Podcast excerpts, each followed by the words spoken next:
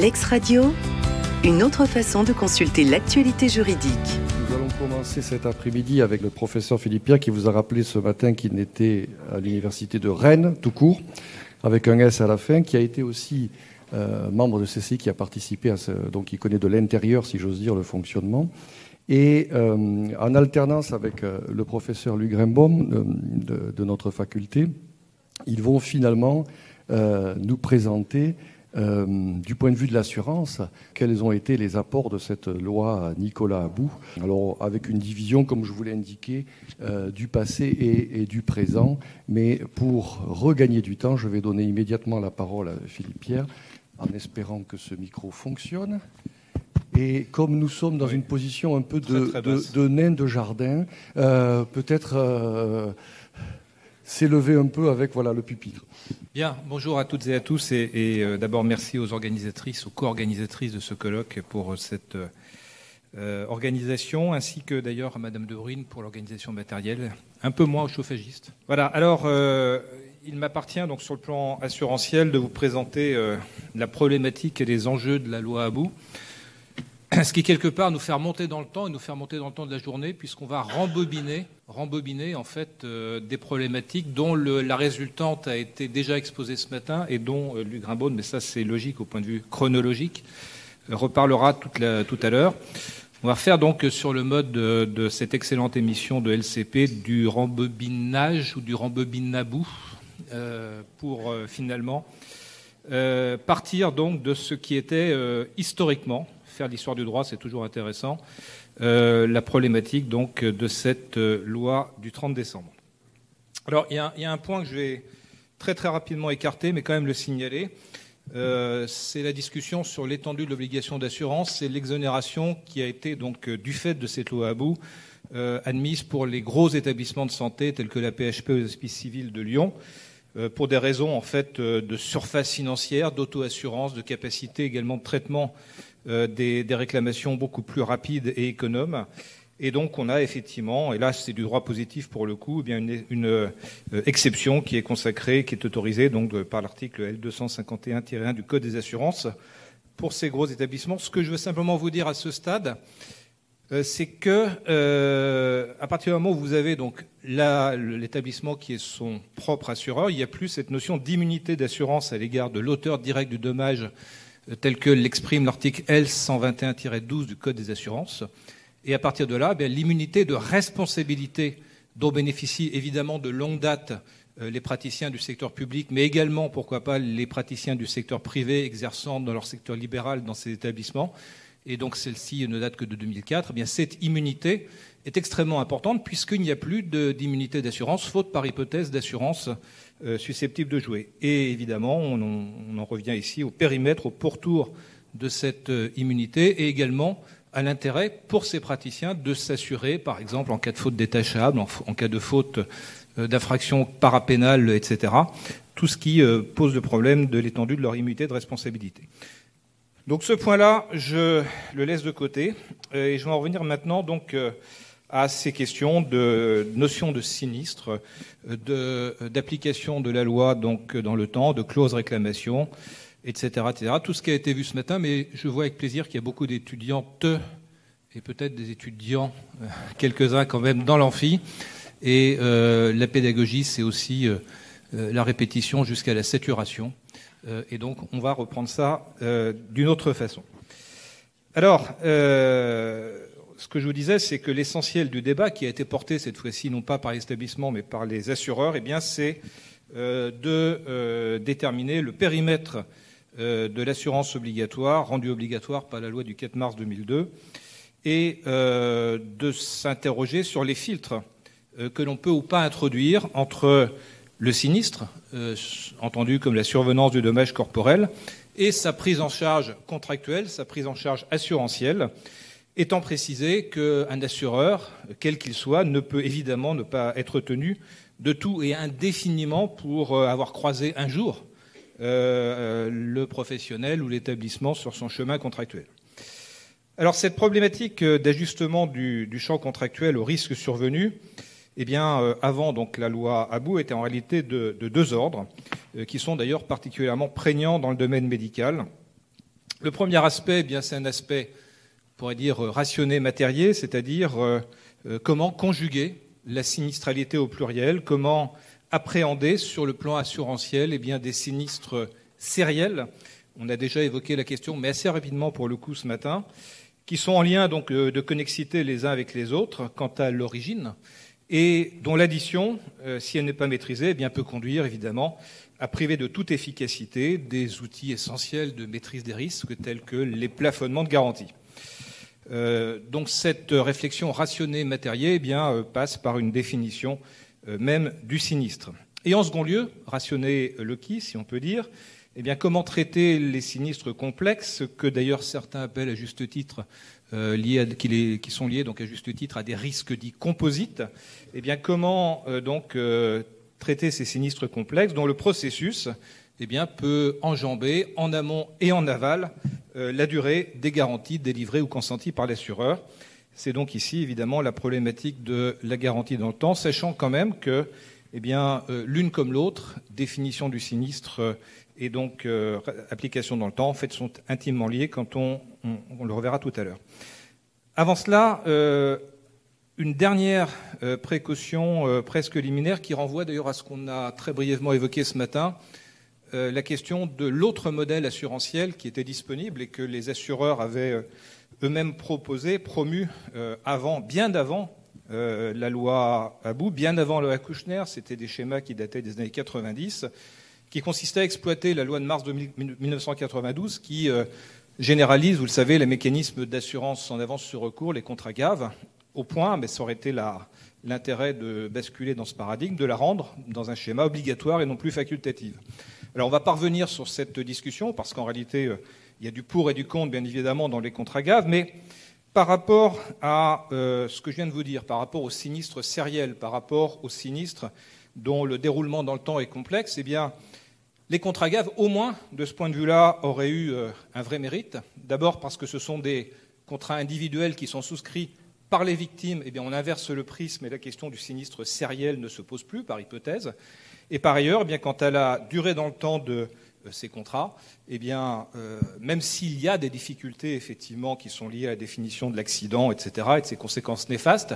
il n'y a plus, puisque c'est une assurance directe, eh bien, cette référence au tiers responsable, à sa réclamation, euh, qui est si problématique dans la durée, dans le temps, des assurances de responsabilité. Donc, vertus simplificatrice, au moins de ce point de vue-là. Alors après, on pourra peut-être discuter par la suite de l'intérêt de généraliser, ou en tout cas d'aller plus loin euh, dans ce modèle qui n'est de toute façon plus d'actualité euh, face euh, à tout ce qu'on a évoqué sur la solidarité nationale ce matin, mais qui peut quand même être intéressant à titre facultatif. Alors deux points dans cette communication. D'abord, la problématique et les enjeux de la définition du sinistre en assurance de responsabilité médicale, et ensuite un focus évidemment sur la problématique et les enjeux de ce sinistre une fois défini euh, quant à l'application dans le temps de la garantie d'assurance. D'abord, la définition du sinistre. Eh bien, euh, tout est parti, euh, non pas de la loi Kouchner, non pas de la loi Abou, mais de la loi du 13 juillet 1930, ça remontera loin, près d'un siècle, et de cet article L124-1 du Code des assurances, qui n'a pas bougé depuis 1930, et qui définit donc, enfin qui pose, je vous lis le texte, que dans les assurances de responsabilité, l'assureur n'est tenu que si à la suite du fait dommageable privé au contrat, une réclamation amiable ou judiciaire est faite à l'assuré par le tiers lésé. Ceci donc semble subordonner le sinistre à un triptyque qui serait articulé autour du fait générateur, du dommage et de la réclamation du tiers, quel qu'en soit le devenir, bien sûr, puisque la réclamation ne préjuge pas de la condamnation, ni a fortiori, par hypothèse, de la garantie d'assurance. Alors, la Cour de cassation euh, a parfois, effectivement, euh, paru, valider ce triptyque de longue date, dans les années 70, on remonte quand même assez loin ici, en imposant donc que soit constatée eh bien, la réclamation de la victime afin d'identifier le sinistre. Mais par la suite, eh d'autres arrêts ont paru se contenter euh, du fait matériel dans la définition du sinistre, en vertu duquel la responsabilité est poursuivie, étant rappelé quand même que l'article L 124-1 du Code des assurances, qui semble donc poser un triptyque, est un, article facultatif. La loi n'est pas impérative de ce point de vue-là.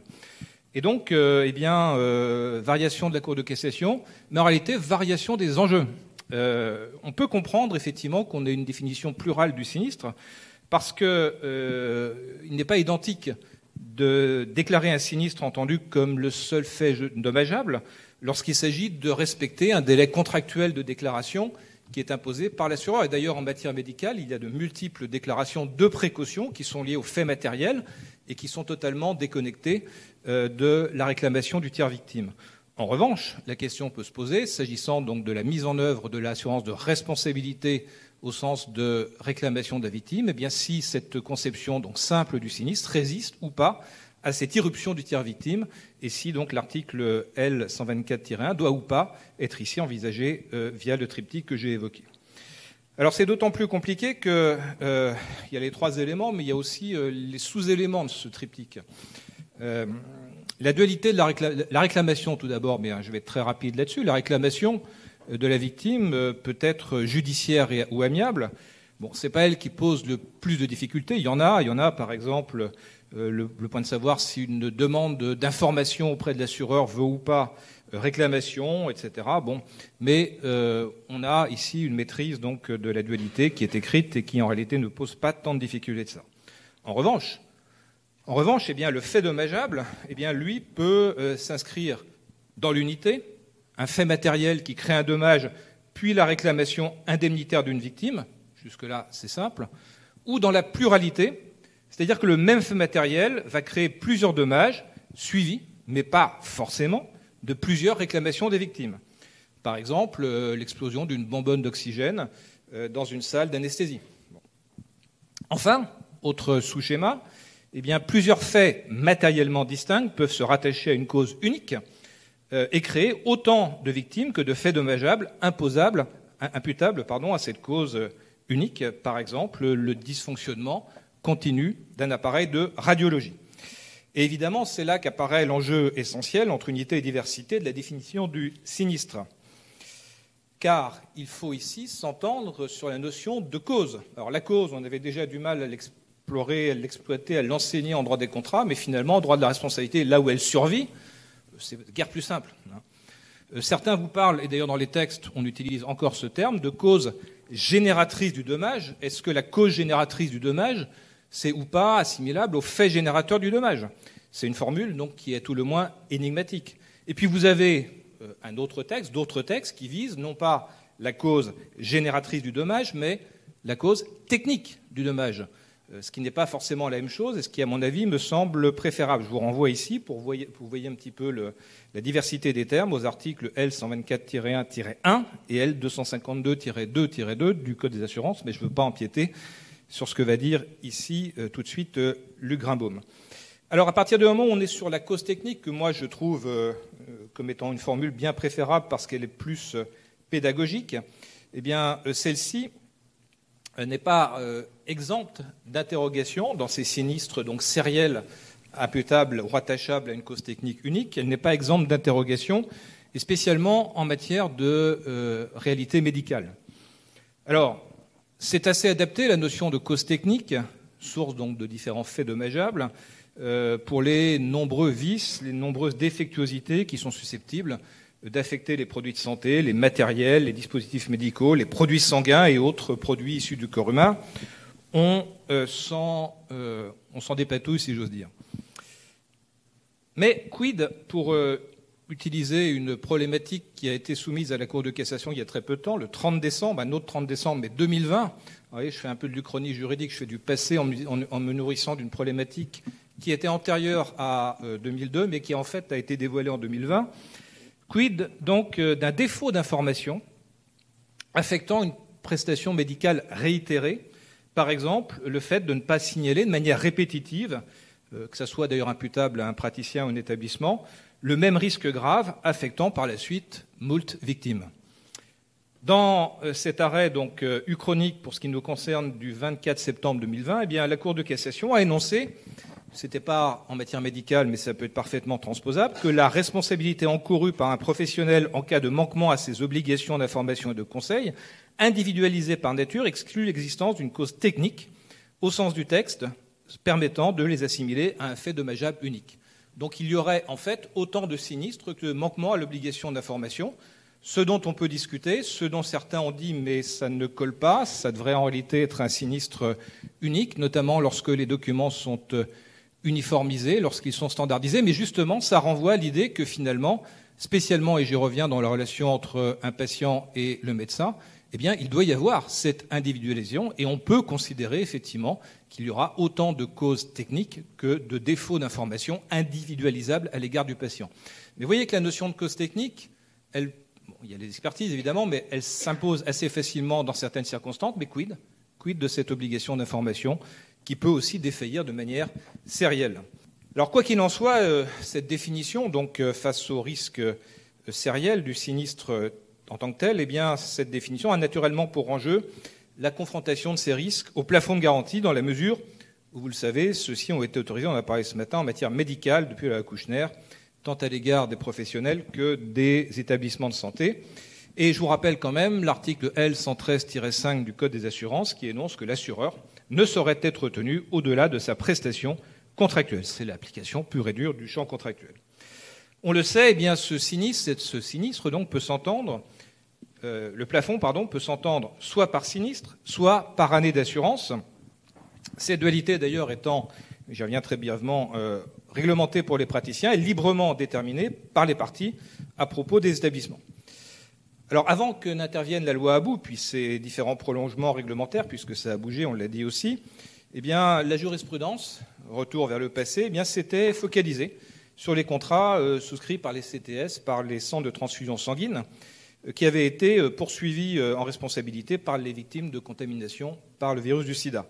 Et on avait évidemment à l'époque pas anticipé ce risque et les plafonds étaient évidemment tout de suite menacés d'être explosés, de même que les primes euh, collectées à l'époque pouvaient à peine couvrir la totalité, un sinistre de responsabilité dans ce domaine. Alors, les juges du fond eh bien, avaient mis en œuvre le plafond annuel qui figurait dans ces polices, en le faisant jouer victime par victime, ce qui en réalité eh bien, niait quelque part l'utilité du plafonnement annuel et la Cour de cassation a fini par rappeler à juste titre que la limite de l'indemnisation d'assureur pour une même année d'assurance vaut quel que soit le nombre de sinistres ou de victimes. Et donc ici, eh bien, euh, le véritable enjeu notionnel va tenir à l'analyse du sinistre permettant euh, de jouer, de faire jouer ou pas ce second plafond euh, annuel de garantie. Alors, on rebascule sur la définition même du sinistre. Est-ce que le renvoi à la cause technique unique de plusieurs faits dommageables, est-ce que c'est suffisamment globalisant pour rendre nécessairement unique un sinistre? Qui serait donc euh, ainsi soumis à ce plafonnement annuel. Euh, Stipuler dans cet ordre d'idées que sont considérés comme formant un seul et même sinistre les dommages résultant d'une même erreur, malfaçon ou faute quelconque, d'accord, on globalise, eh bien ça ne permettra pas forcément de globaliser pour prendre une illustration jurisprudentielle, toutes les prothèses de hanche d'un même lot qui se sont rompues, car au-delà de l'unicité apparente du lot, eh bien, il faudra vérifier si les causes techniques de ces ruptures sont bien toujours identiques, faute de quoi eh bien, on aura plusieurs sinistres et le plafond sera donc euh, conjugué lui aussi au pluriel. Voilà donc pour cet enjeu de définition du sinistre face au risque sériel, et on verra donc ce que fait le droit positif depuis euh, la loi Abou, et par la suite ça a été généralisé en 2003, vous le savez, avec la loi donc de, dite de sécurité financière. Mais euh, se pose également euh, la problématique évidemment de la durée dans le temps de l'assurance de responsabilité médicale. Là encore, c'est dépendant de la problématique précédente, car il existe des sinistres sériels qui enjambent ou pas les garanties d'assurance. Mais je vais ici euh, tout traiter en même temps, sinistre individuel et sinistre sériel, pour vous dire d'abord que le principe, ou en tout cas si on accepte d'ériger ce principe, est que la durée de la garantie d'assurance ne doit pas être inférieure à celle de la responsabilité encourue par l'assuré. Euh, si on en reste là, eh bien, et si on en restait là, euh, les euh, choses seraient très simples pour le tiers victime. Quelle que soit la durée de la prescription applicable, quel que soit surtout son point de départ, qui peut être glissant au gré des causes de suspension ou de la date de consolidation, etc., vous le savez, on en a parlé ce matin aussi, eh la couverture d'assurance pourra être mobilisable dès lors que le fait générateur de cette responsabilité s'inscrit dans la durée de la garantie en amont, reprise du patient connu, et surtout, bien sûr, en aval. Alors cette simplicité qui voudrait dire que finalement eh un assureur couvrira toujours des actions en responsabilité, quel que soit euh, le moment d'intervention euh, des demandes d'indemnisation, bah, cette simplicité n'est évidemment pas partagée par les assureurs pour toutes les raisons euh, que l'on a évoquées ce matin, économiques, comptables, actuarielles, etc. Même si, s'agissant des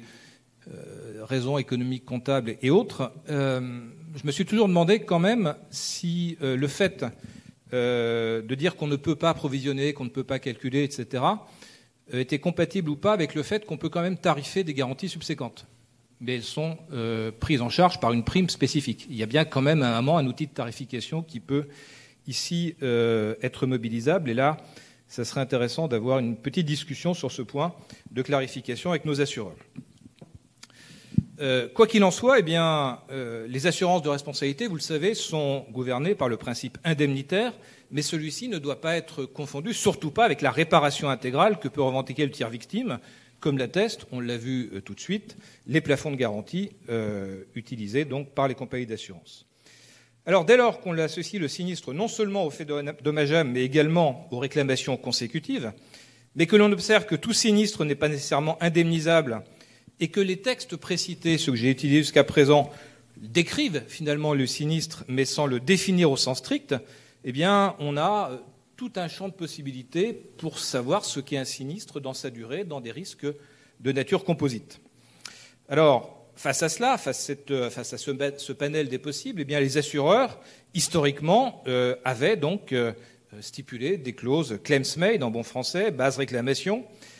qui d'ailleurs parfois étaient improprement rattachées à la notion de validité du contrat. Ce n'est pas un problème de validité du contrat, c'est un problème d'efficacité, de durée du contrat. Et euh, ces clauses, donc réclamation de la victime, eh bien, on l'a également vu, subordonnent l'effectivité de la garantie à ce que le fait générateur et la réclamation soient intervenus avant la terminaison, avant la fin du contrat. Euh, à cela s'ajoutaient également donc les clauses de s'ajoutent également parfois les clauses de reprise du passé inconnu qui euh,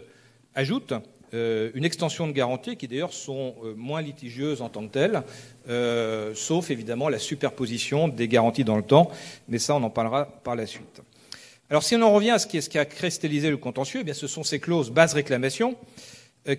euh, eh euh, dont il a fallu apprécier assez vite la légalité, étant précisé que historiquement, ça revenait finalement à se demander si l'article L124-1 du Code des assurances, son triptyque, était ou pas impératif. On l'a vu, traditionnellement, ce texte était jugé comme étant un texte facultatif. Et on comprend dès lors que la Cour de cassation, dans un premier temps en tout cas, est considérée eh bien, que, vu le caractère facultatif de ce triptyque, on puisse l'écarter contractuellement, conventionnellement, afin eh de proposer donc, des clauses claims made euh, qui, en réalité, eh non seulement étaient valables, mais étaient déclarées opposables aux victimes, euh, ce qui donc euh, correspondait au premier état de la jurisprudence, et ce qui n'empêchait pas évidemment les assureurs, j'y reviens, de négocier des clauses de garantie subséquentes, parfois sous pression au moment de l'expiration du contrat d'assurance ainsi libellé. Et puis, on en a parlé aussi, dans cette euh, balance des intérêts entre les assureurs et les assurés, et des victimes, ne les oublions pas quand même, le, fléau a finalement penché vers euh, les assurés, puisque la Cour de cassation, le 19 décembre 1990, a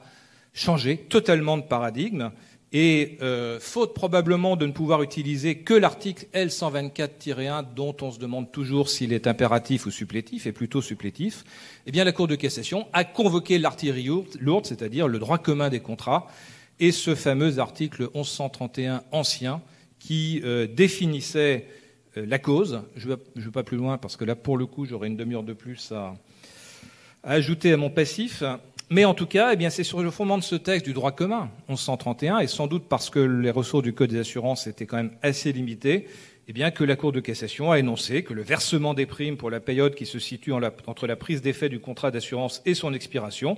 a pour contrepartie nécessaire la garantie des dommages qui trouvent leur origine dans un fait qui s'est produit durant cette période, que la stipulation de la police selon laquelle le dommage n'est garanti que si la réclamation de la victime, en tout état de cause nécessaire à la mise en œuvre de l'assurance de responsabilité, a été formulé au cours de la période de validité du contrat, aboutit, on y arrive, à priver l'assuré du bénéfice de l'assurance en raison d'un fait qui ne lui est pas imputable et à créer un avantage illicite comme dépourvu de cause au profit du seul assureur qui aurait alors perçu les primes sans contrepartie. Cette stipulation doit être en conséquence réputée non écrite.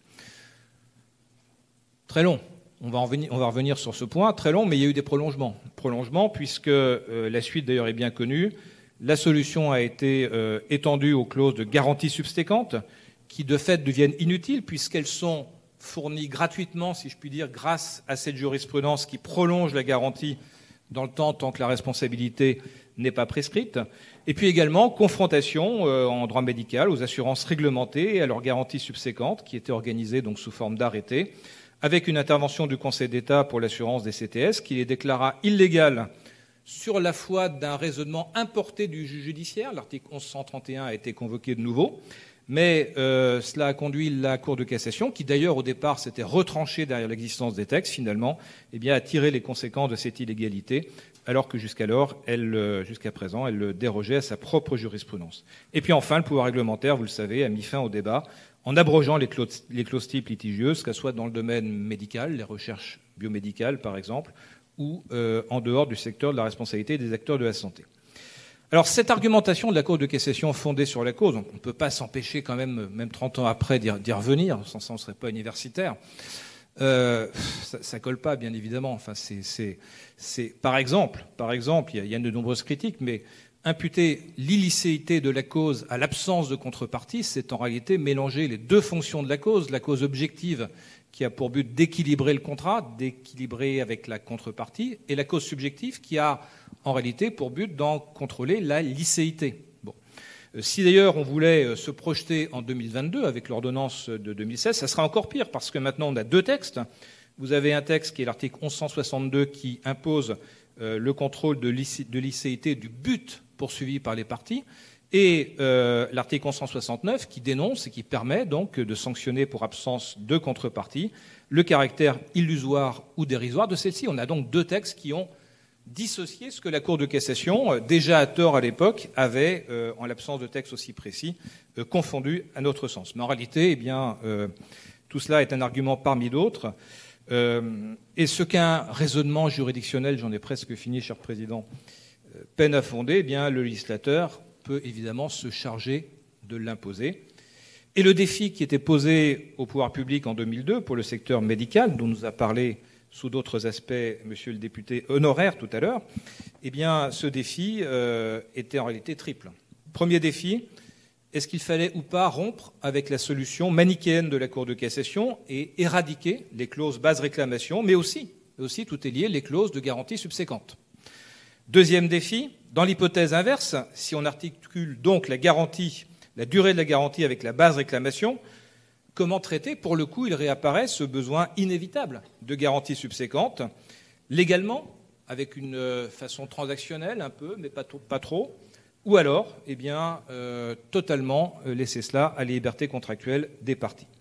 Tertio, troisième défi, eh bien, comment gérer les, éventuels chevauchements de couverture d'assurance successives du fait de la durée ci-dessus décrite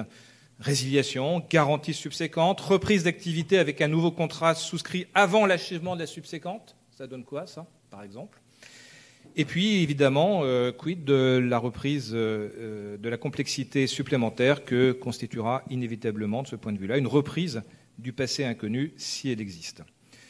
Donc voilà. et puis en plus, évidemment, cerise sur le gâteau, la loi nouvelle secrète elle-même ses propres difficultés d'application dans le temps et à plus long terme, mais ça c'est le propos de Lydia Mordet, son évaluation quant à la satisfaction apportée aux assureurs, aux assurés, aux tiers victimes. Merci de votre attention. L'ex-radio, une autre façon de consulter l'actualité juridique.